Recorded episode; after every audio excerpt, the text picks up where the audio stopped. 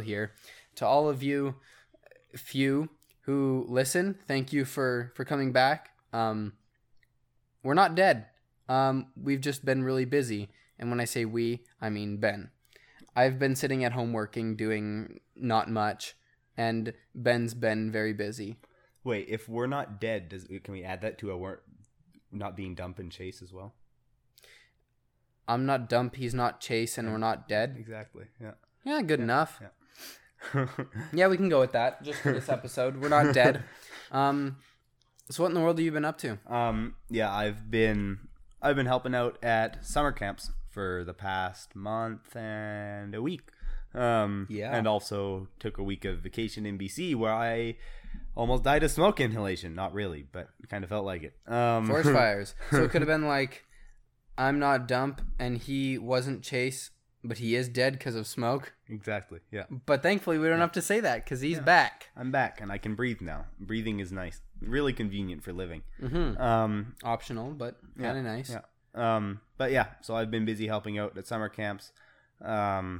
And yeah, we have no intention on stopping the podcast. It's just real life has to happen sometimes. Yep. So I was gonna record a little blurb to throw up on the on Spotify or wherever you listen to this podcast. I mainly think of it as Spotify because that's where, if I ever go to search it up, that's where I look. But that's just me. I was gonna put a short little bit on there, but I kind of got busy too, but I just said I wasn't busy earlier, and then I said I was busy. So I wasn't as busy as him. Contradicting yourself. Yeah, but I wasn't as busy as Ben. So, yeah, I mean, we're back now, so a lot has happened since we were last here, hey? Yep. Like, we have a Stanley Cup champion, to no one's surprise, being the Tampa Bay Lightning. Did we see that coming? Yep. Are we surprised? Nope. Are some of us disappointed? Probably. Yeah. And that's about it for that. One really quick tidbit for that. Since they got swept in 18-19 with their 62-win season. Right, they got swept by the Blue Jackets. Yeah, remember that? Oh, yeah. Remember when we all thought the Lightning were going to just be fakers? Yeah. Uh-huh. They thought they were going to be the regular season specialists. Yeah. Since then, Tampa's won 8 straight playoff series, never trailed in a series, never lost back-to-back playoff games en route to winning back-to-back Stanley Cup championships. Not only that, but I actually saw a video just earlier today where I believe it was Kucherov in 2018. I think it was 2018 during that regular season. He specifically said, once we get our act together, it's like, we have the talent to win a Stanley Cup here. And you know what? Once we win once, we're going to win it back-to-back. He wasn't wrong. He called that 3 years ago. So, yeah. Honestly, kudos to him. Good job. And in the process, they dented the Stanley Cup. I wonder how much that cost to fix. Too much. That reminds me of a story back in the 80s. Did you ever hear about when the Oilers won the Cup? I know that did happen, believe it or not. Back in the 80s, I think some of the players took it to a club or something and went out partying, and they ended up getting it dented again, just like these guys. They wrecked it somehow, but they fixed it in Mark Messier's garage. That's funny. Did you ever hear about that? It sounds familiar, but I don't remember it. Yep. I feel like it's actually something that probably happens more often than we know about. It's just when we find out about it, it's a big deal. Because when you've got a bunch of people that are partying as hard as they are, and under the influence as much as they probably are, Kucherov, it's gonna happen. It's just gonna happen. Not intelligent things are gonna happen, and things are breakable. So including Stanley Cups. When the Stanley Cup was just like the little bowl piece back in the early 1900s? Yeah, it got left on the side of the road somewhere too. Oh really? Yeah, I think I heard about that. It might even been like when the Montreal Maroons won the Cup or something like that. They took it on the team bus and then they stopped on the side of the road. I think they got a flat tire and they had been keeping the cup in the spare tire compartment or something like that. And they took the cup out, set it on the side of the road, changed the tire, and then took off and just left the Stanley Cup on the side of the road. Imagine if somebody picked that up and was like, I wonder how much this would go on eBay. It was the early 1900s, so it wouldn't have been pawn shop. Yeah, but what was the other story? I thought someone dropped it off a cliff. I don't know about that. I know it's been in pools. It's been a lot of pools. Oh, yeah. I feel like there was a professional sports trophy that was dropped off a cliff at one point in time. I know the, was it Super Bowl has got taken. Well, the Super Bowl is the game. The Lombardi Trophy is the... Oh, is, I didn't know that. Yeah. I didn't know that. Yeah, it's called the Lombardi Trophy. Yeah. I think it took a beating this last year. So I thought I saw a video. So Tom Brady threw it on a boat. He threw it across the boat to another player, and it was caught, and it wasn't damaged. But it did make the rounds on Instagram. Okay. The Lombardi Trophy being thrown from yacht to yacht. That did happen. Well. But yeah, so there's that fun little rabbit trail. Moving on from that, since it was so long ago, I'm sure you don't want to hear us spend a whole hour talking about the Stanley Cup champions, because. That's old news now. There's like everything has happened since then. Good job for Montreal for not getting swept. Yeah, good job, Montreal. Also, I just want to take one moment to say that I think it was either the mayor of Tampa Bay. It was pretty stupid. Did you hear what she said? No. She said, "You don't remember this?" She was saying that the Lightning should throw Game 4 so that they could win the trophy back in Tampa. I didn't know that was said. I know fans said that, but I didn't know that was actually said by somebody high up. By the mayor, I think it was. Said they should throw the game so that they could win it at home, as if they had that much control over the series. Well, which they did, but anything can happen. That would be a stupid thing to do. Yeah. Anyway, just wanted to put that in there in case you didn't know that. They did lose that game, and they did win the cup in Tampa. But I'm not sure whether they threw it or not. I really doubt they threw it. Yeah. But yeah, that happened. And since then, we've had an expansion draft. So, a lot of surprises there on my end, honestly. One quick thing for the Seattle Kraken. Mm-hmm. Put your hands up if you think that their mascot should be Davy Jones. Who? Have you not seen Pirates of the Caribbean? I've only seen one movie. I want to watch more of them. Okay. You'd need to see the second and third ones to know. Okay. The Kraken's in Pirates of the Caribbean. Yeah. And in the second and third ones. And Davy Jones is... the main villain, and he's the one who controls the Kraken. I know this now. Yeah. I can't remember which one I watched. He has like a big squid tentacle like face. Yeah. And it honestly, it's the perfect looking mascot material. There's the connection to the Kraken. Disney's well known. Pirates of the Caribbean are well known, and you could easily make Davy Jones a mascot, and one that would be cool and not threatening to kids either. Yeah. So I think that'll be amazing. I'm sure there are millions of copyright issues with that. They'd have to make something similar. But anyway, they're probably just going to make like a globe or something and be like eco-friendly, because their arena is called the Climate Pledge Arena. Probably do something stupid like that. So, not to say that being all that is stupid, but that'd be stupid to have a mascot like that, and that's a stupid name for an arena. Yeah. The expansion draft. Why didn't they take Carey Price? I think I know that. You do? Because Price is having either hip or knee surgery this year and is quite possibly out all season. Was that a smokescreen? It could have been, but at the same time, I feel like Montreal was either confident, or maybe there was even a discussion had between Ron Francis and Marc Bergevin where they knew they weren't going to take Price. Because as much as people are like, oh yeah, Price has a big contract and he did have a bad year, he's still one of the best goalies in the league. Absolutely, and he proved it. Not like he's 38. No. So it's like, and Montreal just made the finals, and I don't think they would want to ditch him. And so yeah, I think that Montreal knew that they weren't going to take Price, and I think the reasoning for that was likely that it's because he was having surgery, and I doubt it's a smokescreen because Price has so many injuries. Yeah, it's probably true.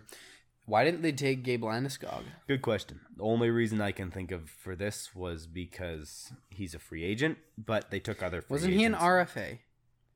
No, UFA. Oh, he was? Yeah, he's almost 30. I thought he was a UFA. No. And why didn't they take Tarasenko? He has many years left. That's on his contract. That's the part that confused me, because he just came off of an injury. He's ready to play again, and he played the end of last season, and he played well. Yeah, and he's a good player. I don't like him very much because he's a one-dimensional player, and I really don't like one-dimensional players that much. I mean, fair. Who did Seattle take from the Blues? That's what I'm. I'm looking up. Oh, I believe they took Vince Dunn. Vince Dunn. I could double check that for you. Not if I get there first. I'm going to get there before you do. No, I'm not.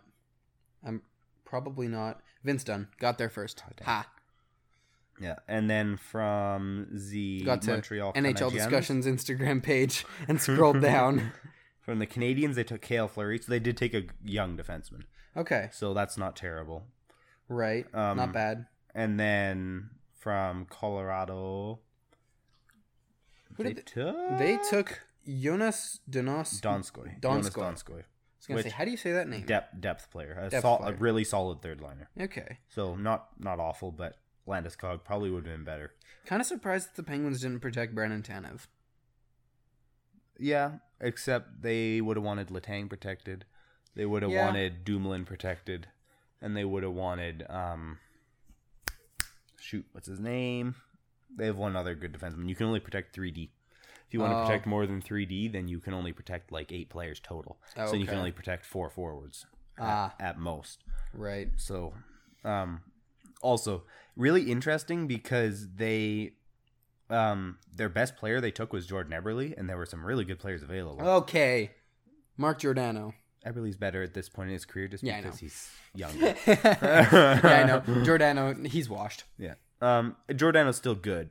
I'm assuming you probably aren't terribly disappointed. I'm not terribly disappointed. Yeah. I'm just kind of cheesed that we didn't trade him earlier because during the 2020 bubble playoffs, I saw slowness. I saw uncharacteristic Mark Giordano-like things that come with being older in the NHL as a defenseman. What are the chances the Flames might have done that on purpose, knowing Seattle would take him? And because if you guys traded him, then you would have lost somebody else. Yeah, like who? Well, I can't remember who all is on your team. Whoever else was on the unprotected list, I didn't really care about. Okay. I remember that wasn't like Michael Backlund on there or something. No, I don't believe he was. Okay. Before we traded him, Sam Bennett, everyone was saying was going to be Kraken. Okay. Because in Calgary, Sam Bennett was no good.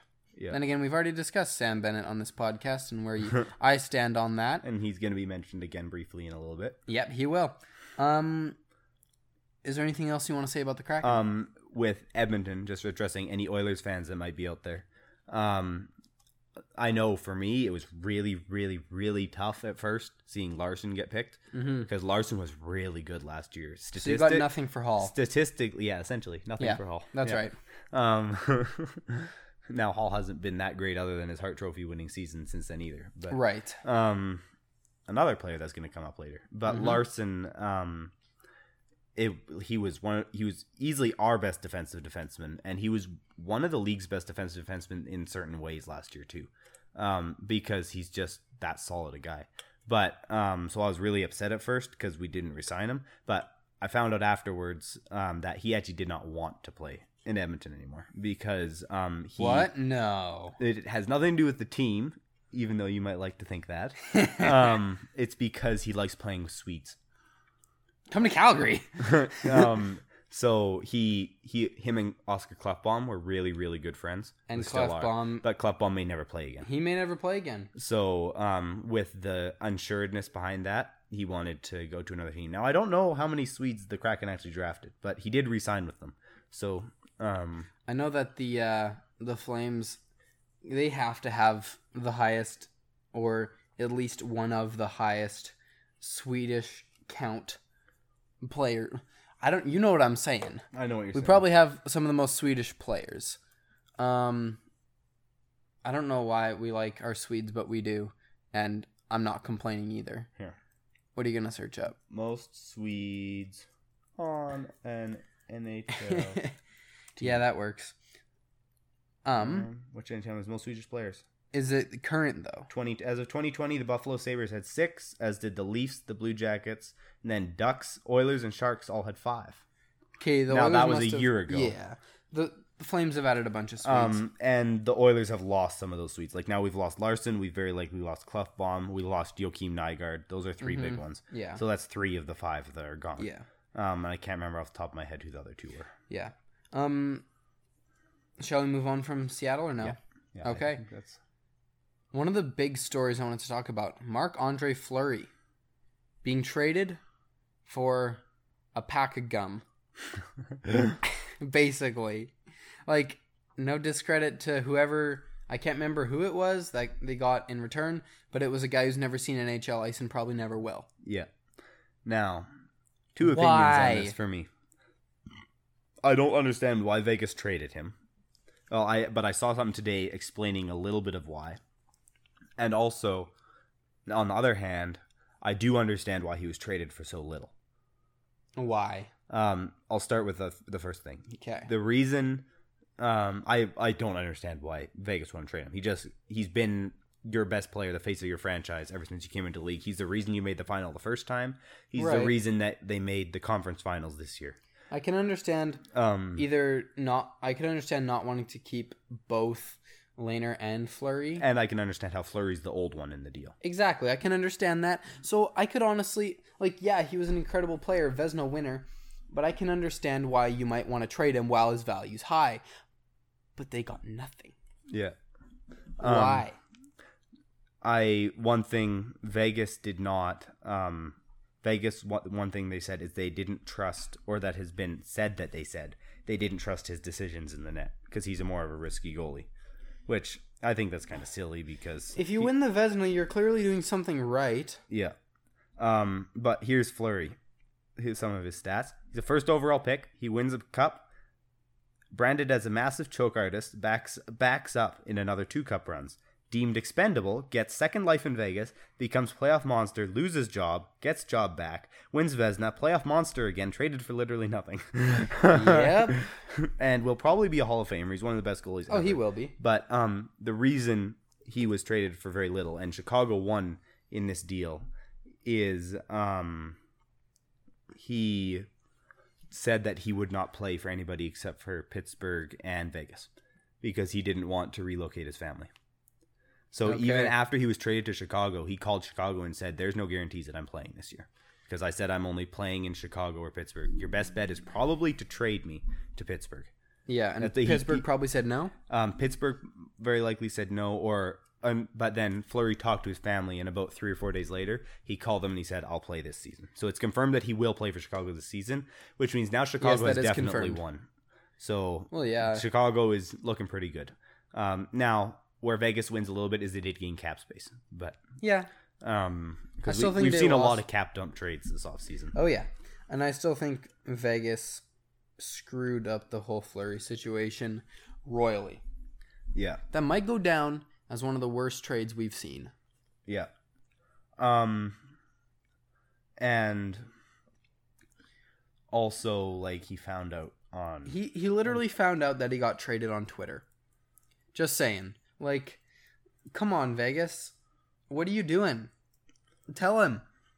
Twitter. And of course. This is actually happening more and more often with different coaches. Yeah, They're finding out they're getting traded or fired or whatever on social media or from friends. Actually, it just happens. I have a bit of a story about that for later in the episode that I'll bring up with a player that... I actually kind of know personally. I'll explain that a bit more later. But yeah, it's the GMs need to be a bit more intentional about contacting players. Yeah. One thing with Chicago getting Fleury is they're going to look pretty dang good next season. So considering what they were last year, because Taves is coming back. Yep. They now have Fleury, so they now have a starting goalie again who can potentially carry the team. Yep. They got rid of Keith and Seabrook's contracts. They got rid of Keith. They got Caleb Jones, who I as an Oilers fan, I don't actually hate the trade. We're going to talk more about the Keith trade later. About how the Oilers got absolutely fleeced. I don't hate the trade, but I'll explain later. Yes. So they got rid of Keith's contract. They got rid of Seabrook's contract for literally nothing. And they also signed Seth Jones, who I don't care if everybody's saying that he's a terrible defenseman because the advanced stats say so. He's not a terrible defenseman. He's one of the best defensemen in the league. Yeah. So they're going to look a lot better this year than they did last year, which is kind of annoying because I don't like Chicago. But they're going to. And they got a few players that are really, really good. I don't mind Chicago. Never really have. But, I mean, they've made a ton of off-season moves, and we're going to see if they work. I mean, yeah, time will tell, right? Yeah. So, do you want to move on to some of the signings? Yes. Free agency. Let's actually start off with Seth Jones. Seth Jones, okay. Jumping right into it. Yeah. So, what happened there? I can't recall. Did he get traded and signed, or how did... he just got signed. Oh, he just got signed. Or maybe he got traded and signed. It may have been a trade and sign. It was a trade and sign. So, he got traded to... Oh, big trade. It was a big trade. He got traded to the Blackhawks along with the 31st overall pick. And a 2022 sixth rounder for, how do you say his name? Adam Boquist. I didn't even realize that. Boquist is a good defenseman. Yeah, he got traded away from the Hawks to the Jackets, along with an 11th overall pick, next year's first rounder, and this year's second rounder. That's a big trade right there. So then that was the trade, and then the signage was... 8x9.5? 8x9.5, yeah. Yeah. Yeah. Do you think that's an overpay? No. No, okay. Well, maybe a little bit. 3 years ago, yes, it would have definitely been an overpay. Yeah. But the way players are getting paid now, yeah, the star players are just getting that much. That's the reality. The rumor is that Darnell Nurse is going to get an 8x9. Oh, my word. And if he plays like he did last year, he's being paid for what he's doing. So when are we going to see the cap increase? When the NHL signs a US TV deal, which obviously teams are counting on happening soon. By the looks of it, yes. And there has been news that its progress is being made on it. Good. But who knows? That could be 2 or 3 years. Some teams might be in a pretty big crunch until then. Toronto Maple Leafs. Edmonton Oilers. Okay. Our cap is potentially getting better in some ways. It could be. But I'm about to go through... all of the signings above $4 million AAV. So I'm just going to go through them, list who they signed to, for how much, and then we'll go over some of them that we want to go into in a little bit more detail. So Ovi re-signs with the Capitals 5x9.5. Seth Jones signs 8x9.5. Hall re-signs with the Bruins 4x6. Bennett re-signs. Is that 4 million? Four years or 4 million? It goes years, so years and then money. Okay. So 4 years, $6 million. Okay. That's what I mean. Yeah, sorry, I should have specified that. The first number is the year. Bennett signs a 4x4.4. Garland signs with the Canucks to a 5x4.95. Buchnevich, or however you say it? Buchnevich. Signs with the Blues 4x5.8. Landeskog re-signs an 8x7. Barry re-signs with the Oilers 3x4.5. Hyman signs with the Oilers 7 years by 5.5. Martinez re-signs 3 years 5.35. Coleman signs to the Flames 6 year 4.9. Freddie Anderson to the Canes 2x4.5. Wenberg to the Kraken, 3x4.5. Granlund re-signs, 4x5. Goligoski to the Wild, 1x5. Bernier to the Devils, 2x4.125. Grubauer to the Kraken, 4.59. Danault to the Kings, 6x5.5. Verhaeghe re-signs 3 years to an oddly specific 4.167. Braden Point signs huge 8.95. Getzlaf re-signs a 1x4.5. Hoffman to the Habs for 3 years for 4.5. And Dougie Hamilton signs a big deal with the Devils 7x9. Did you want to interject? One contract on there really quick that I just thought of. That's really intriguing, but also not. I wish some teams would do this more with older players. Goligoski to the Wild. only 1 year, but signed for $5 million, which at a glance, it seems like it might be a lot for a player like Goligoski, but he is actually pretty good and has just been playing in Arizona the last few years. But he's old, but he was only 1 year. So even if he doesn't turn out, that'll be actually, that's a good signing by the Wild. I like that. Okay. Was there something else you wanted to say? I also, I'll talk about that when we get to the player. Right. Okay. Player. Yeah. Where was I? Hoffman. Oh, Dougie Hamilton to the Devils. A big deal at 7x9. Ullmark to the Bruins, 4x5. Sod to the Blues, 5x4.5. Werenski re-signs to an oddly specific, again, 6x9.583. Bertuzzi signs a 2x4.75. And the only contract on our list below $4 million a year, and I'm pretty sure you know why I'm mentioning it, is D'Angelo to the Hurricanes, 1x1. So, Ovi re-signs 5 years at 9.5. Is that the biggest contract on this list? Nope, Werenski is 9.583. Anyway, so yeah, Ovi signs. Is the term too long? I don't think so. I don't think so either. 2 reasons. One, the man never gets hurt. Exactly. And he doesn't play that dangerous a game anyway.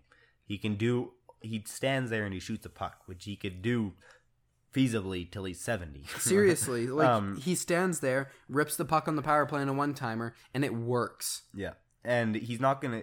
You don't at 40. We always say 40's old. 40 really isn't that old. You don't lose your strength at 40. It's like the mobility and the and some of the durability that quickness. You lose and the quickness. You lose quickness, which Ovi never had anyway.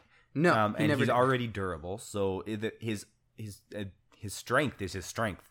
It's old man strength. His old man physical strength, his shot. He can just outmuscle a guy. Mm-hmm. And you know what? He's never been in shape really as far as I don't think I've ever seen him with a six pack. No. I mean, I've seen him with a 6-pack of beer. Yeah. But not a 6-pack. So and he may have had one earlier in his career, but I wasn't watching hockey earlier in his career. So I only know Dad bought Ovi. So mm-hmm. It's not like a player who's the only reason he's any good is because he's an athletic freak of nature. Yeah. Ovi's not an athletic freak of nature, and he's been incredibly good throughout his career. I don't think 5x9.5 is an overpay. And what this shows is that he's going for the goal record. He's going for the goal record. At his current pace, I believe, it's at about 40 goals a season. It was at 33 goals a season. 33 goals a season. 33, what's 33 times 5? 33... times 5. Big maths, 165. 165. Yes, we use a calculator. No, it's not that quick at math. I'm not that quick at math. I just saw the calculator. And then what's Ovi's goal total now? You can look that up. Ovi goal total. Let's see. He is at... I like how I put Ovi and the internet knew what I was talking about. Of course. He's at 730 goals and the NHL goal record... What's Gretzky's record? 730, and it is 894. So 730. He's 164 away, and he'd get 165 if he scored the same amount of goals this year, or if he scores at a 33 goal pace for all 5 of those years, he will beat that record by 1 goal. Yeah. So I think 33 goals a year for Ovechkin for the rest is. It'll be a challenge, but towards the end, I think it'll be doable because I think the first 2 or 3 years, I think he's still going to be scoring 40 to 50. Yeah, which means he'll only have to score 28 to 30 for the other years. Yeah, no, for sure, that makes sense. But I think it's achievable that he might get that record. So we'll see if that happens or not. Sorry, just 1 minute checking here. Okay, we are still recording. I minimized the recording and I freaked out and I thought it was gone. We're still recording. We're good. So I'm just going to go away from that before I break it. Go back down here. That was amusing to watch. I'm sure it was. Not for me. Okay, Ovi, is there anything else you want to say about him? No. I don't like Ovi very much, but it's just because he's one-dimensional. He is... the best goal scorer of all time, in my opinion. Yeah, but he's the best pure goal scorer there ever has been. Yeah. Gretzky was not a pure goal scorer. Neither was Lemieux. No, and Gretzky was quite the opposite. Mm-hmm. He had like almost triple the amount of assists that he did goals. Yeah, which is saying something. Yeah. Okay. Oh, I totally misread that. I was looking at the contracts, and I thought Garland was signed to the Canucks for 5 years at $9.95 a year. I'm like, whoa, what were the Canucks thinking? No, okay, never mind. Okay. Garland, by the way, top 5 most underrated players in the league, in my opinion. That's my little bit on him. I think great signing by the Canucks. Not worth 9.95. No. But thankfully, he only signed for 4.95. Yes. Okay. Landeskog re-signs. He was saying earlier, right before the expansion draft, news came out that him and the Avs were not even talking about contract extension because the talks had happened and they didn't go well and they weren't talking anymore. Yeah, that's what I heard. It was a big surprise Seattle didn't take him because of that, which we talked about already. And then it was also a big surprise he didn't get signed somewhere else. Boston showed huge interest. I know Edmonton showed huge interest. I believe the Rangers showed huge interest. The Leafs, I'm sure the Leafs did because the Leafs always do. Mm-hmm. But they show interest in every big name player. I believe Buffalo actually tried to make a push, and then they probably just realized, wait, we suck. Wait, nobody we're likes Buffalo. Us. We can't do it. Now people like Buffalo even less for a reason that we'll talk about later. Jack Eichel. Yeah. And surgery. Yeah. But yeah, 8 years, $7 million. It's good. It's what he's fine. Worth. It's what he's worth. Yeah, it's fine. Actually, yeah, he's a good player. I'm gonna add somebody in here who was re-signed before free agency. Before free agency. That's why I didn't put it down then. But Nugent Hopkins. Landeskog always make me think of Hopkins because Landeskog was second in Nugent Hopkins' draft. So they're often compared to each other, and they're very, very, very similar players. They are similar players. Like. Next to identical. Hopkins is a bit more defensive and intelligent, and Landeskog is more physical and offensive, just by a little bit. But Hopkins re-signed. He was coming off a 8x6 that he signed early in his career. So this is only like his second contract he's ever signed. And he signed an 8-year 5.125, which is a huge steal for Edmonton. You're just gonna say that? No, he came off a $6 million contract that he signed before players were getting paid $8 million for scoring 20 goals. Okay, it's a steal. I don't know if it's a huge steal. Look at his stats. Look at his career stats. Are they okay? Are they on I will. No, they're not on that website. I have to go to a different one. Okay. Two hockey websites I pretty much use, CapFriendly and HockeyDB. I wish it was a paid product placement, but it's not. Any of this that I mention is not a paid product placement because nobody knows about us except for you few people. And thank you for listening. Alrighty, looking at his stats, 35 points last season, 61 points before, 69 points before, 48, 43, 34. Yeah, okay, we get the point. Look at the last two seasons and look at the games played. Games played 52 points, or 52 games, 35 points, 65 games the previous season, 61 points. So last season, not this last season, but the season before, he was almost a point per game player, and this last season he wasn't. But 35 and 52 is still a solid second-line player. Like a solid second-line player. Oh, of course. Absolutely. And second-line players nowadays, for scoring at that goal pace, 35 isn't a lot of points, but he only played 52 games. Mm-hmm. So at that point pace, that money, that's generally north of 7 or 8. Draisaitl got paid $8 million a year before he was putting up those numbers. Mm-hmm. And Hopkins is not being paid for his offense. He gets paid. His offense is extra. It's his defense. And I will never stop saying that about Hopkins, and people will never probably start listening to me and believing me about it. But he is arguably, as far as I am concerned, a top 5 defensive forward in the NHL. Because he does not make a mistake. That's possible. There are coaches that say that. Coaches from other teams say that. Coaches that come into Edmonton say that.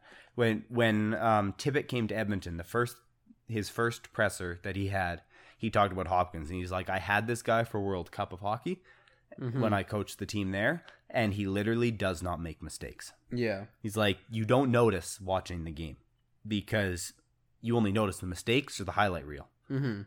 But he's like, we study and watch the clip. And it's like, he literally does not make a mistake. It's like one mistake every 4 or 5 games. Yeah. So a player like that, a player made up of players like Hopkins would be one of the most unstoppable. A player made up of players? A team made up of players like Nugent Hopkins. Well, where are you going with this? One of the most unstoppable teams in the NHL. Well, of course. Which is why I say $5 million for 8 years. Yeah, 8 years. The term might be a little bit long. It is long. It takes him to 36 though, and he's not terrible. He doesn't play a super physical game, so he's less likely to get hurt. He's not overly durable, so we may end up regretting $5 million by the time he's 33, 34. But he's still gonna be. He doesn't play a super physical, dangerous game either. So yeah, I love it. Money's right, terms too long, in my opinion. We paid him $1 million less than he was already making, and he's produced way more than we ever expected from him when we paid him the $6 million. As long as this last season isn't a sign of things to come for him. What do you mean this last season? The drop in production. Oh, it wasn't a drop in production really though. He went from almost a point per game to not. That year was the year he was almost point per game was the year that him, Draisaitl, and Yamamoto were all together. Oh, okay. So that was inflated a little bit. Okay. Yeah. Okay, fair. Yeah. Tyson Barrie, we're going to get right on to him after our break. Yeah. Sorry to get you like that, but I'm going to. We're now at 36-ish minutes in our show, so we're going to go on to a break, and we'll be right back after this. All right, welcome back to the Dump and Chase podcast. We're back from break now. And we are going to discuss, as I mentioned before, the Tyson Barrie re-signing. 3 years, 4.5, if I'm reading that correctly. And 37 riots around Edmonton. Yep. That's actually, right. But basically. Is it an overpay? No. Yeah. No. Yeah. No. We're going to make you do the same thing as Hopkins. Look up Barry's career stats. Okay, but he's a defenseman. Well, Seth Jones making 9.5. Yeah, but he's also Seth Jones. Okay, let's look. Tyson Barrie career not earning stats.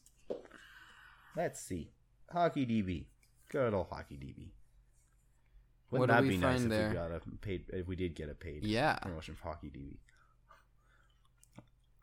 Let's see. As a defenseman, after the lockout year, 53 points, 49 points. 38 points, so that was a down year. What do you mean lockout year? That right here. Oh, that one, yeah. So that was near the beginning of his career. Yeah. So 53 and 80, that's pretty dang good for a defenseman. 49 and 80 and 78, about just as good. 38 and 74, that's average. It was down for him. And then 57 and 59. 57 and 68 games, 59 and 78 games. And then his year with the Leafs was a down year, which is why we got him for so cheap. And then last year, 48 points in 56 games. Mm-hmm. That's nearing point a game in as a defenseman. Right, he's brutal defensively. Oh yeah, he is. But how much money does Erik Karlsson make? He's not brutal defensively. Oh, Erik Karlsson's terrible defensively. Not as bad as Barrie. Maybe not as bad, but Erik Karlsson does not get paid to play defense. Yeah. Neither does Brent Burns. Brent Burns used to be a forward. Yeah, I don't know if I like this signing. I mean, yeah, okay, fine. I'm not sure that I like offensive defensemen. I never have. I'm not a huge fan of them either, but that's why I'm not liking this signing of Barrie. I mean, I'm loving it as a Flames fan. It's great to see. I'm happy about it. But what else are you looking up there about him? I'm looking to see. He was in a film with Justin Bieber. What? Where? The bottom filmography. He's on Tyson Barrie's Wikipedia, and I see that in the year 2020, he was a guest appearance in something called Justin Bieber Seasons.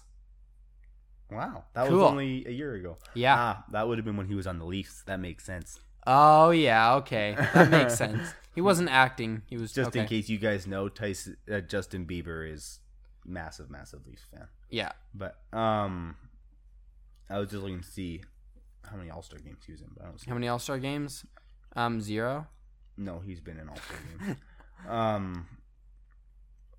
Yeah, I don't know how many times an All-Star. But he there were people thinking he was going to get like $6 or $7 million. So yeah, which some seasons he would have been able to get that much, but because of his lack of defensive play, he's only getting 4.5. That's pretty much what Adam Larsson's getting paid. If you like that style of player, then knock yourself out with that kind of deal. No. I don't like that kind of player. Whatever. But most likely, if you were making him, you just would avoid that type of player altogether. Yeah, you wouldn't even give him a cheap contract. You just avoid him. But for some, if you're looking for an offensive defenseman, and another thing, he's a right-handed defenseman. Right. I believe. Don't quote me on that, I think. He is. Etched in stone now. Yeah. So if that's the type of player you want, he is a perfect fit for that type of player. He is an offensive defenseman. He's a huge liability defensively. And a true blue power play quarterback, which we need if Klefbom's not going to come back. Yeah. Because Klefbom was our power play quarterback. So, if we need him, that's about what he's worth. Oh, there you go. And we probably do need him, even though we don't like him. Okay. Zach Hyman to the Oilers. 7 by 5.5. We agree on this one. Price is good, terms too long. Yeah. End of story. Zach Hyman, amazing, amazing player. I'm super, super stoked to see him. He'll probably play with McDavid. 5.5, that's what he's worth. He's good at that. $7 million, a bit long, seeing as he's a physical power forward who gets in people's way. What are we playing, basketball now? Yeah. Power forward? It's a position in basketball. It is a position in basketball, but also a very common term in hockey. Yeah, I know. But yeah, 7 years, that takes him to 36, I believe, same as the Hopkins contract. Yeah. And you do risk the last few years there for a power forward being pretty crappy. Mm-hmm. Now, the reasoning for it does make sense if he was willing to take less term, but then the money per year would have gone up. He pretty much wanted like 7.7 at 5.5, that would be 35 plus 3, it would be 38.5 million total. Yeah. And that's about the ballpark money he wanted over the span of his contract. And he was willing to take less years, but then he wanted the AAV to go up. Yeah. So if we wanted a 4-year contract, we would have been paying him $8 million. Yeah. And we were not willing to pay him as much as Draisaitl. No. Yeah. I mean, fair. So we actually wanted to get 8 years. The goal was to actually try to do a trade and sign and get 8 years, and I believe it was going to be around 4.5 if we got him for 8 years. Oh, okay. I mean, good for you guys. It's gonna end up being a bad contract by the end of it. People are saying it has a Lucic type beat contract to it. It does kind of have those. It vibes. Does. Hopefully, it turns out better. And hopefully, it turns out better for you guys. As a Flames fan, I'm liking this deal. Speaking of being a Flames fan, Coleman to the Flames. Wait, I didn't even ask. Were you done with the Zach Hyman? Was that it? Done with that deal? Or did you have anything else you wanted to add? I think there was something, but I forget. So okay, yes, well, if it comes to you later, just bring it up. Coleman to the Flames, 6 years, 4.5, 4.9. All I'm going to say about this contract is it's a Band-Aid on a bullet hole. Yeah, okay, it's a good deal, good player. I'm going to enjoy seeing him there. It's a good contract, good player. But it's not fixing our situation. Our situation is being stuck in mediocrity for years to come. Never bad enough to get a good draft pick, never good enough to do anything in the playoffs. What was that post that I sent you the other day? The Flames fan cycle? Yes. If you look that up while I rant. I can do that. So, I like listening to rants. Yeah, it's a good contract. I'm not ranting about the player or the contract. I'm just ranting about why did we do that when all we have right now is a group of players that clearly need to be blown up. Everything needs to be switched because whatever we're doing is putting us in permanent mediocrity, and we're going to be stuck there. Johnny Gaudreau's career is going to be ruined. We need to ship him out. Sean Monahan... Okay, I'd keep Gaudreau over Monahan. I wouldn't. I'm the other way around. I like Monahan better. I don't. But I'm also a two-way player sucker. A sucker for two-way players. What is Monahan? He's useless. He's a two-way player. He's similar to Hopkins in some ways. Monahan... That's why you don't like Hopkins, because I always tell you he's similar to Monahan. Okay, here's my thing with Monahan. He's not great at anything. He's just solidly average. And I'm not okay with that. We need to get rid of him. We need to ship him out for something. And you found the flowchart. Yes. Now, if you're a Flames fan, you'll probably find truth in here, and you'll also hate me. Now, I'm going to start where you guys are in this cycle. I don't think that's where we are, actually. Okay. According to this thing, this is where you is this you think where you are? No, I'm right now in between those two right there. Okay. Well, I'll start where this thing thinks you are, and then you can make your own judgments. Yeah. Convince yourself that the team didn't actually... Oh, actually, that's a bad... Let's start here. Realization that the team isn't going anywhere. Leading to another failure of a season. Leading to demand big changes, as clearly things aren't working. Leading to no big changes come. Leading to convince yourself that the team didn't actually need those big changes, and management knows best. Leading back to realization that the team isn't going anywhere again. Okay, I'm never at the realizing management knows best. I'm not there. I am sometimes, because I do think Trey Living is one of the best general managers in the league. But right now I'm currently sitting at demanding big changes. I'm there through the whole season. I don't leave demanding big changes. That's where I stay. Yeah. I mean, we do have a crappy season. Like, we have a very average season. I mean, aside from the 18-19 season where we finished second in the league, only behind the record-setting Tampa Bay Lightning, only to win one playoff game. But better than the Lightning. Better than the Lightning, because they got swept. That's what I said that season. Whenever anyone bugged me about the Flames losing, I just said, you know what? We won one more playoff game than the Tampa Bay Lightning, who set a record. So that's all I have to say. There's my little rant. That's enough with that. I think Coleman is going to be a fan favorite in Calgary. He was, of all the free agents, he was the one I wanted the most on the Oilers. He's, I don't know why, he's just like one of my favorite players. He's just, I love him. And there you go. He's really complete, and I think he'll be a fan favorite in Calgary. May not fix the problem, but I don't think you'll regret having him either. Again, Band-Aid on a bullet hole. Yeah. Are Band-Aids good? Yeah, they are. Are bullet holes good? No. And do you use a Band-Aid to fix a bullet hole? No. That's where we are. Not going to rant anymore about that. Moving on to Freddie Anderson to the Canes. Anything you wanted to say about this one? I kind of want to mix in the last, or do we want to... Actually, let's talk about this one after, because we probably want to talk about this one last. Okay. And I want to say something about the Canes after. Okay. Getzlaf re-signs. 1 year, 4.5. Fine. Okay. Sure. That's all I have to say.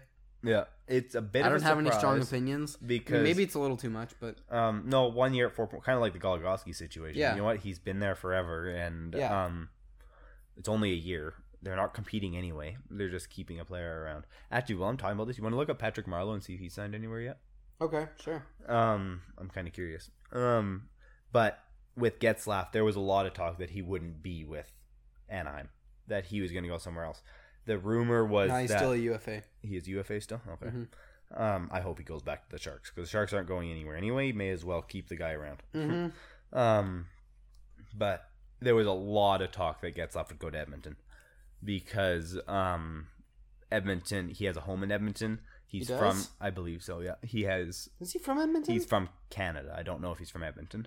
But he also knows Ken Holland from Olympic hockey, and he has friends in Edmonton too. If you're not, so there was it was either Edmonton or Anaheim for Getzlaf, right? And there were like percentage charts out there, and it was like a 52% chance he was going to go to Anaheim, a 47% chance he would go to Edmonton, like a 1% chance somewhere else. Yeah. So it was literally just a toss up, and he chose Anaheim, which makes sense.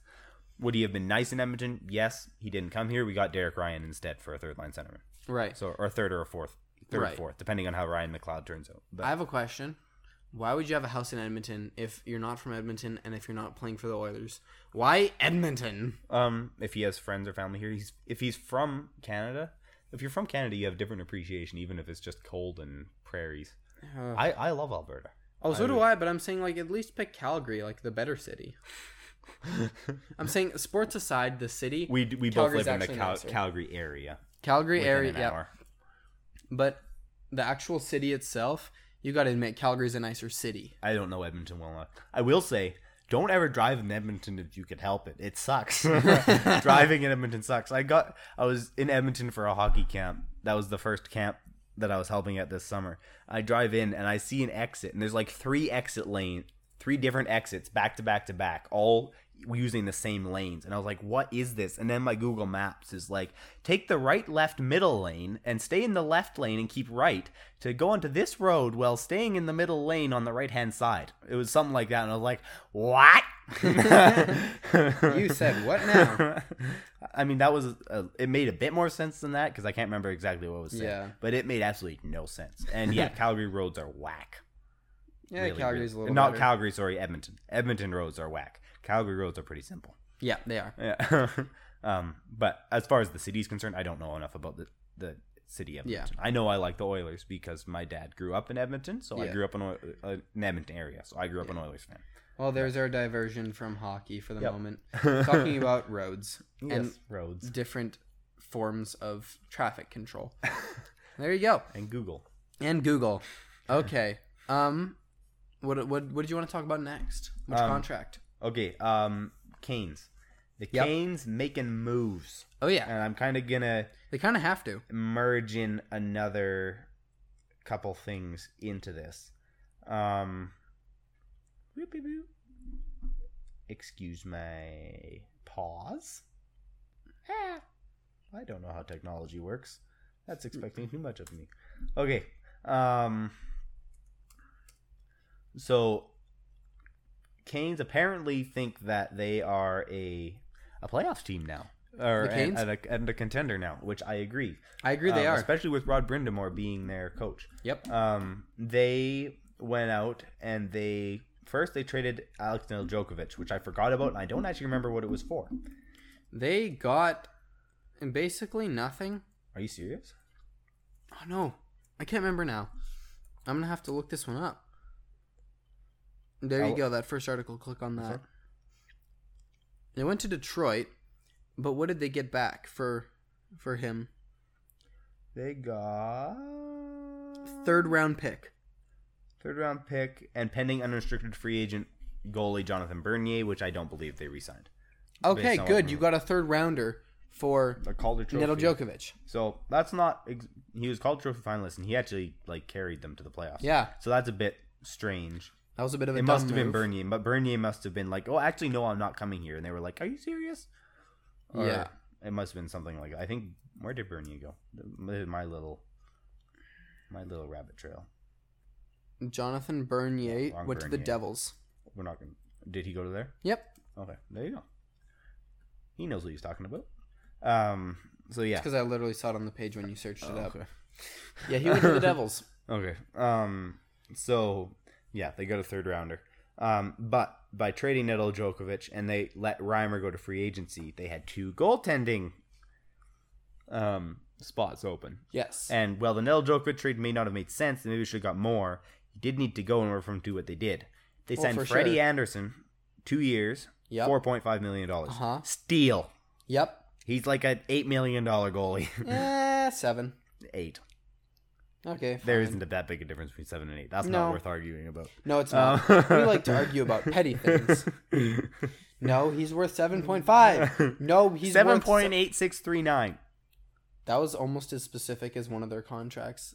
Like Werenski, 9.583. Or Verhage's 4.167. Yep. Yeah. Very obscure. But. Yeah, it's... Anderson, I bet you I know what that's for. Tax laws. Yeah, it probably is. That's probably what that's for. Just go just under the bracket or something. It just dawned on me. It's definitely tax stuff. Anyway. But yeah, Anderson gets a lot of flack because of what happened in Toronto. And he's always hurt and he's not that good anyway. It's no wonder he lets in 5 goals a game. You make him face 87 shots a game. That's a massive exaggeration. No... Defense. Sorry, Leafs fans, you aren't getting out of this without any bugging of your team. I think every single episode of our podcast must feature some Leaf slander. Yep, and I think this is the only Leaf slander there's going to be. But the important thing is there is it Leaf existed, slander. It happened. Yeah. So Leafs don't have defense, therefore Anderson got a lot of shots. Leafs don't have backup goalie. until this year. Therefore, Anderson gets hurt all the time because otherwise he's playing 65 games or 70 games a season. What? So, why would that happen?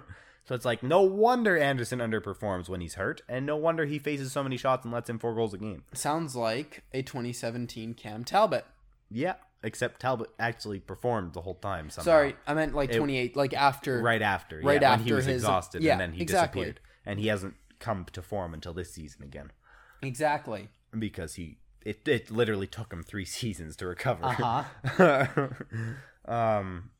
Now that he's like 35. But yeah, 2 years, 4.5, amazing. Then they signed Antti Ranta, arguably another starting goalie for 2 years, $2 million. They now have 2 starting goalies that they're paying 6.5. That's the same amount of money the Oilers are paying for Koskinen and Smith. I think it's actually 500K more. I think Koskinen is just $4 million. They're paying 2 starters the same amount that you're paying 2 backups. A backup and a fringe starter. Okay, fair. Smith is starter skill, just realistically he can't maintain it without getting hurt. Koskinen's a backup. That's what I said right from the start when you guys signed that deal. Yeah, You remember that when I was telling you that he's a backup? I do. And there have been times it hasn't been as awful as it could have been. He could have been an AHL starting goalie. Yep. And true. So he's at least been an NHL caliber goalie. He's just not one that should be starting very often. Or one that's getting 3 point whatever he's getting per year. He's getting 4. Oh, he's getting. I think he's getting 4 even. Okay. But yeah, they're paying essentially the same amount for their goalies, and if it doesn't turn out for whatever reason, I don't see this not turning out. It's only 2 years for both of them. Yeah. So Canes gonna be contenders already just with that goalie duo, arguably the best one in my opinion in the league. Mm-hmm. Ranta's a starter on his own. Anderson's a top 5 goalie in the league. So yep. And now Anderson can get a break because they have Ranta. That's no doubt going to improve their team a lot. And then they went for a gamble that could pay off in dividends or could crash and burn. Especially considering another transaction we'll talk about right after. I'm not sure if we're talking about the same one. Are you talking about this one? Yes. Yes. And okay. The risk of this is intensified by this trade. Ah, yes, it is. That makes sense now that what you're saying. Yeah, I haven't talked to you about that part yet. Right. So. D'Angelo signing with the Canes to a 1x1. That's the right amount of money. That's in the term. Right amount of. Yes, that is. It's what D'Angelo deserves, even though he's a good skill player. It's a 5th chance in the league now. I don't know. For him, he started off and then he was a good prospect, and then he got sent down, didn't get a chance for a few years, got a chance last year, or 2 years ago. 2 years ago. 2 years ago, performed amazing. Mm-hmm. Very good offensive defenseman for the Rangers. And then last year, controversies. So if he can keep his act straight, this is gonna prove to be a great 1-year deal.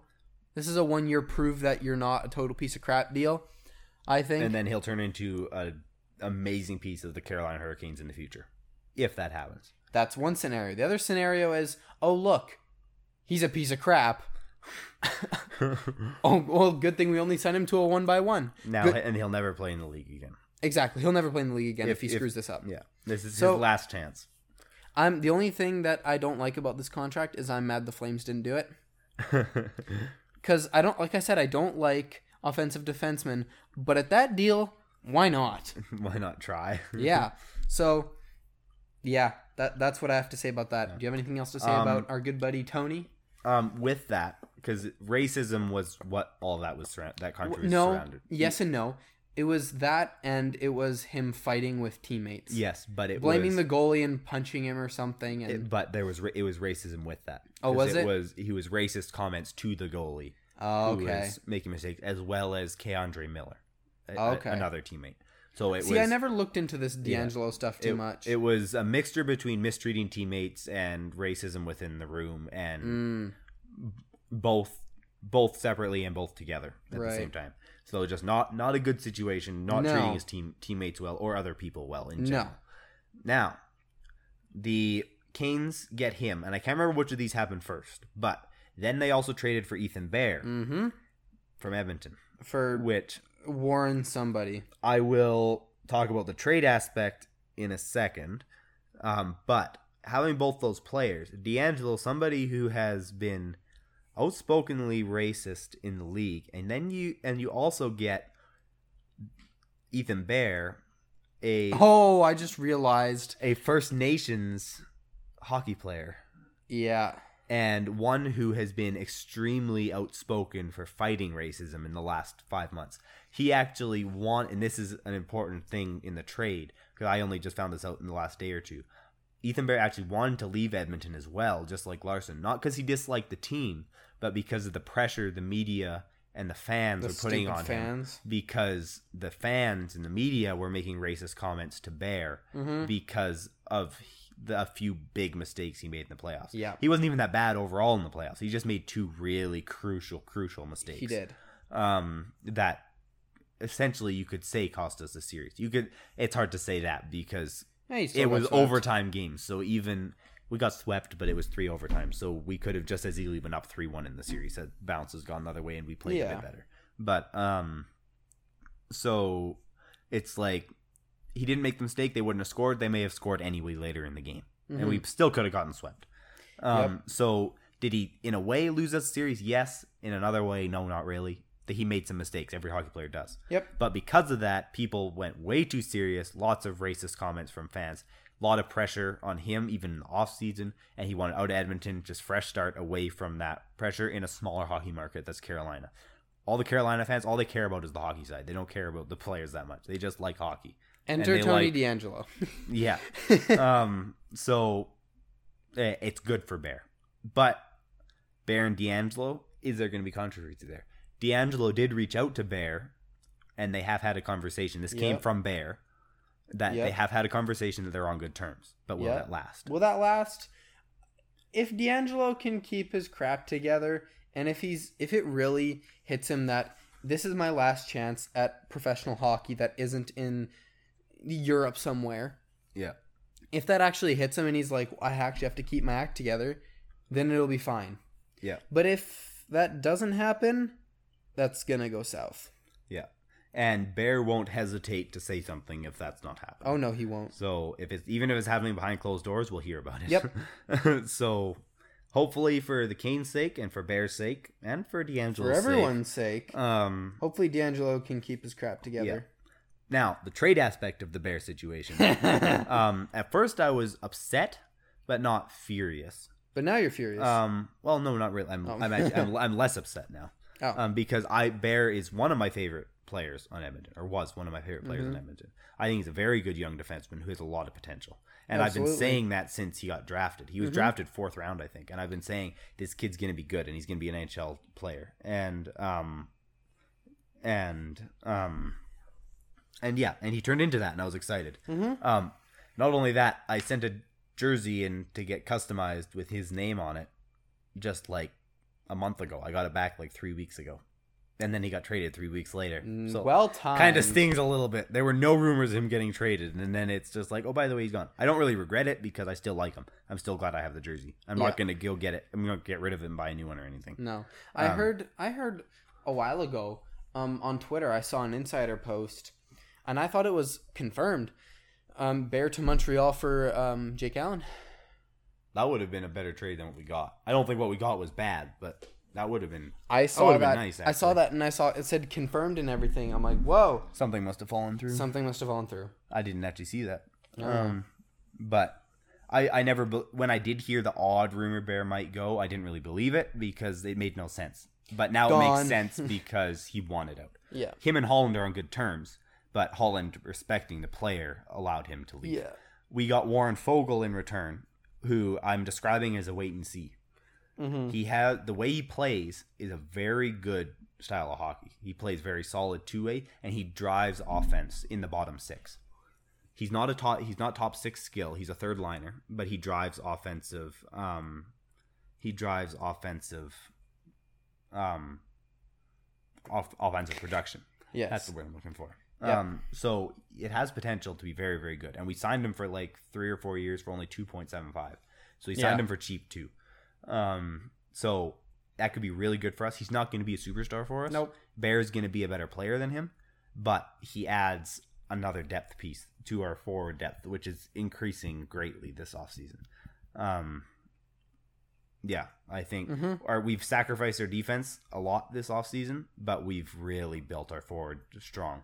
And with our defensive prospects that will pay dividends for us in 2 or 3 years when our defensive prospects become NHL defensemen. Right. And we already have built a strong, deep offense. Mm-hmm. So then we just need to get average goaltending.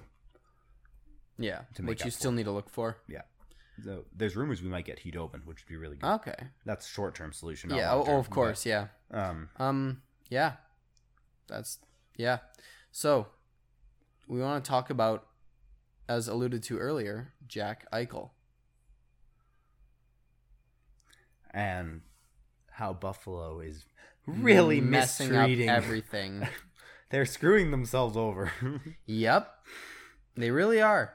Like, I don't know if you all saw, but by the sounds of it, I didn't fully understand it. So doctors messed up a diagnosis or something and wouldn't let him go for surgery on a herniated disc in his neck or something? I don't even know if it's that. I think the team just... I'm not sure all the details.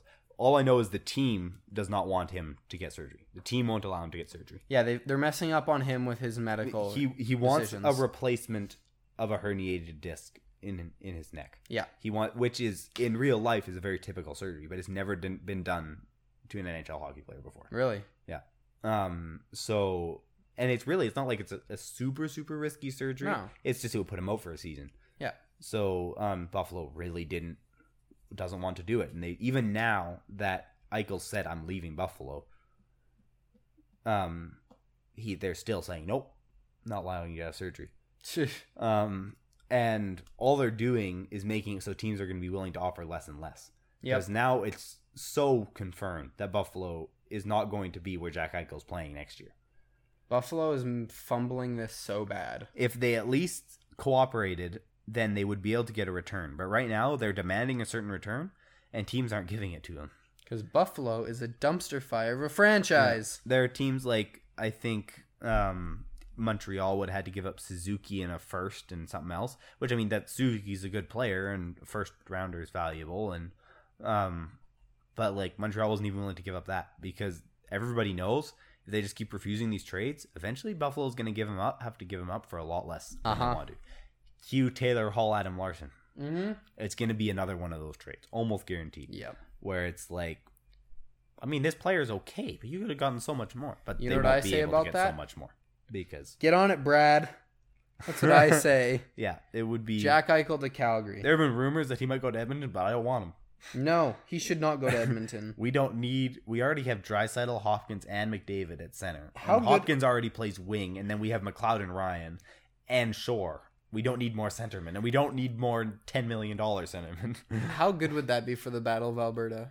If Eichel went to Calgary? Yes. It would be good for the Battle of Alberta. It would be good for Calgary. It would be very good for Calgary. As long as you guys didn't overpay for him. But Johnny Gaudreau. I'm willing to give up Monahan... one of our highly touted prospects, Dylan Dubé, and if you didn't get rid of Monahan, you'd be able to play him at 2C instead of 1C. Yeah. And then you could have Eichel, Monahan, Backlund. Yeah. You could have Backlund at 3C. He would be a very good 3C. Monahan would be a good 2C. Because the complaint with Monahan isn't that he's bad, it's that he's not a first-line centerman. Yeah. So he'd be a 2C and then Eichel at 1C. And Gaudreau, if my speculation, my guess is right, where you can get him for less, you might be able to get Eichel 1-for-1 for Gaudreau. Oh, I doubt that. He shouldn't be able to do that.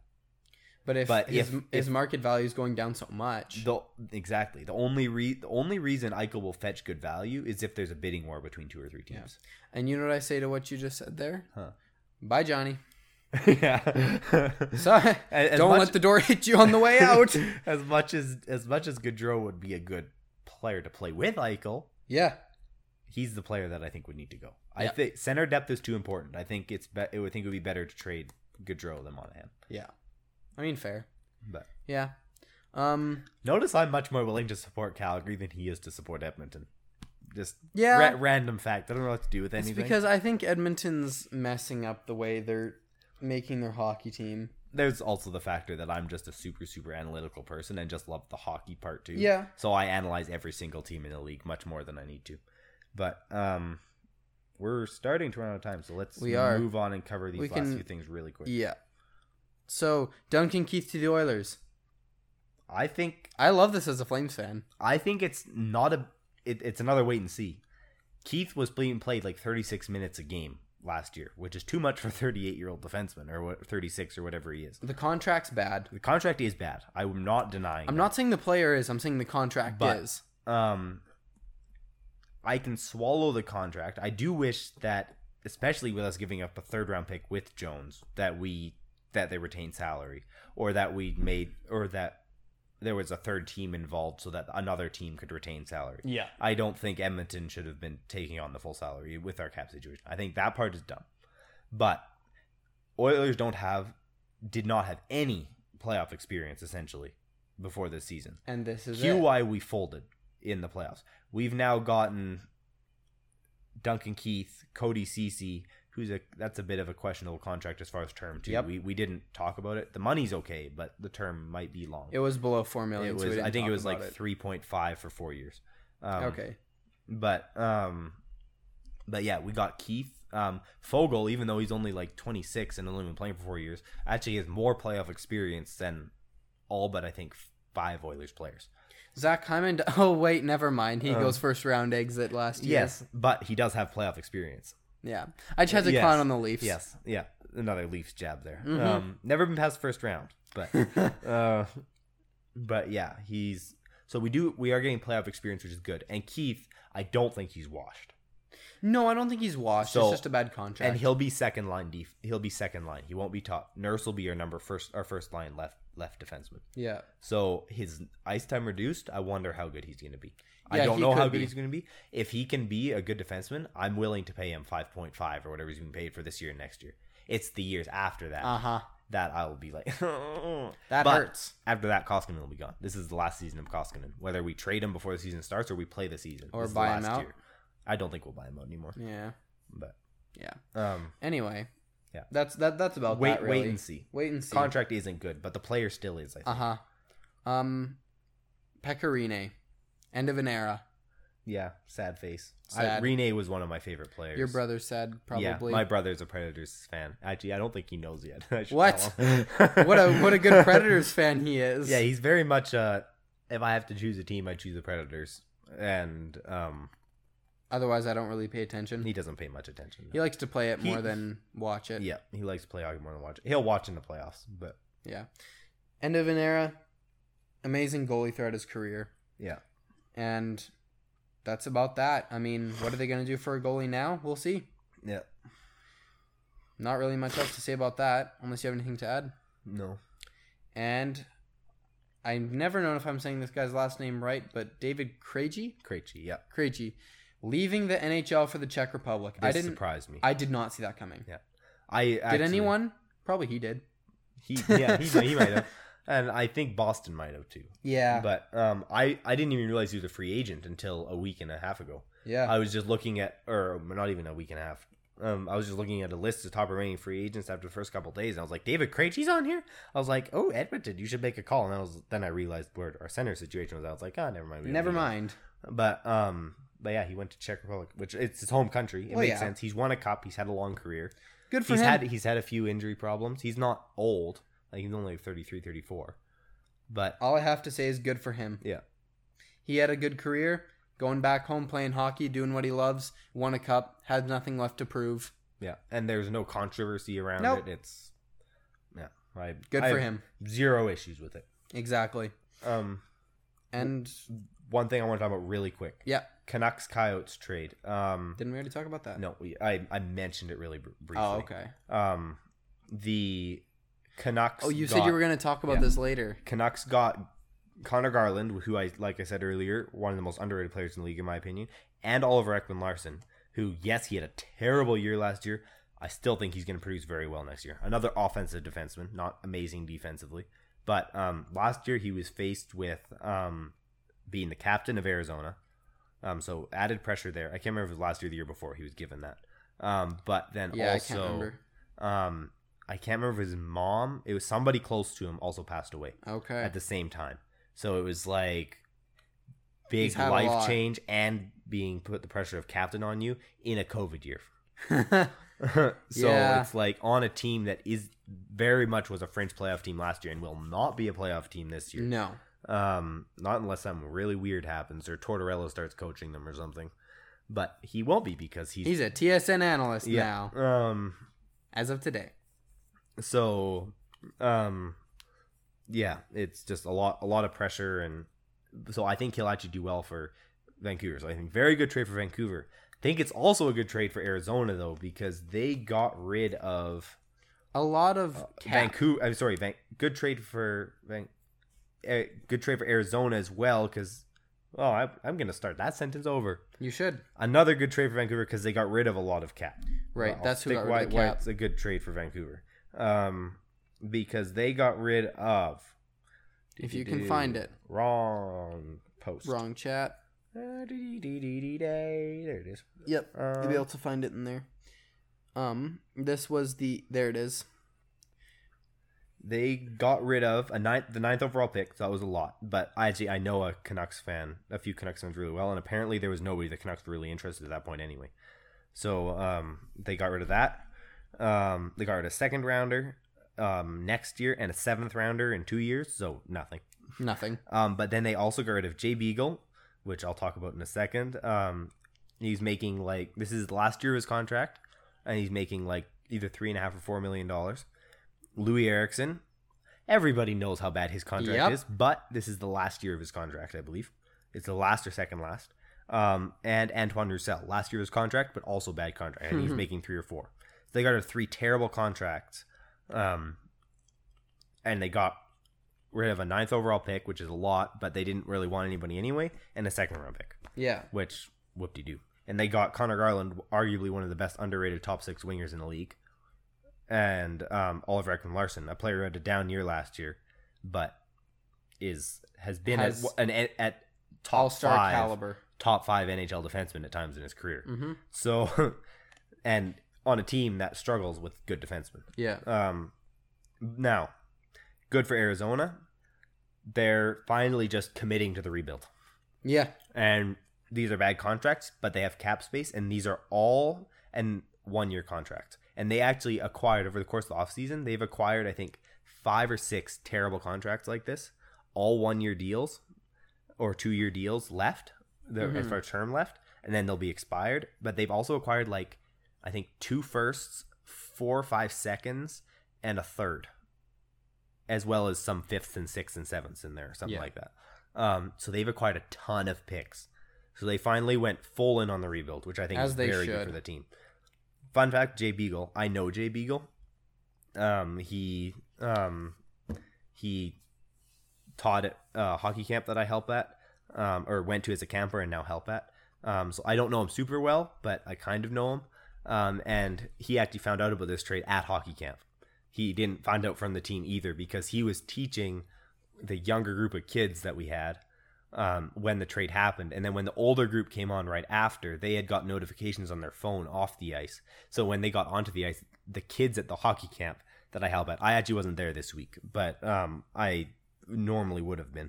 The kids at the hockey camp I help at are actually the ones that notified Jay Beagle of the trade because the team had contacted him, but he didn't have his phone on him. Right. So, so he actually found out from kids that I know. So, that's cool. Random fun fact. Also, fun fact: Jay Beagle taught me how to take faceoffs, and he's the third best faceoff guy in the league, or top five in the league quite regularly. Yeah. So, and I learned to take faceoffs from him. So you're basically an NHL player. Oh yeah, at this practically. Point. Yeah. Yeah. I may as well be. Yeah. You would have made the NHL if you hadn't blown out your knee in kindergarten. Yeah, exactly. Hit me up at Edmonton Oilers. Yeah. Or my ankle in January, but that's referring to what you said. I destroyed my ankle in January. And his knee in kindergarten. Yeah, but not actually. That part's a lie. Stop lying. But yeah. Anything else you wanted to discuss, or is that it? Random Olympics note. Jamie Alexiak, new Seattle Kraken defenseman, is the most decorated Canadian Olympian all time. She is. Yeah. So not super hockey related but it's a hockey player. Moderately hockey related. Sports and and random fun hockey fact for the week. Before we close, I'm gonna read this from Wheelhouse Hockey. I think this was posted on Twitter or something. I don't know where it was posted. Facebook. Okay. The great Bobby Orr was born during Gordie Howe's second NHL season. So Bobby Orr born during Howe's second season. by the time Gordie Howe retired, Bobby Orr was already in the Hall of Fame. So Bobby Orr was born, retired, and inducted into the Hall of Fame all during Gordie Howe's NHL career. Born, started his career, had a great career, ended his career a few years after his career. I don't know when he was inducted, how many years after, but then inducted to the Hall of Fame, and Howe was still playing. Yep. And then Howe retired sometime soon after. Yeah. But still. How? How? How? Aha. Funny. Aha, yeah. Funny jokes. And on that bombshell, we will end the episode. Thank you for listening. Sorry for the not being here. But we're back now. I'm not sure how permanently we're back as far as consistency, but we'll continue recording. We didn't die. Go follow us on Instagram at DumpAndChasePod. If we see more of you over there, we'll start posting updates in the future. If we can't make an episode, we'll post there.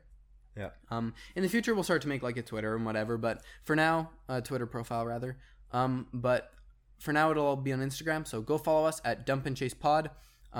Please download this episode because, like I always say, podcast analytics suck. That way we can see that you're actually engaging with our content, and give us a follow if you don't mind wherever you listen to this podcast. So thank you for listening, and we'll catch you on the next one.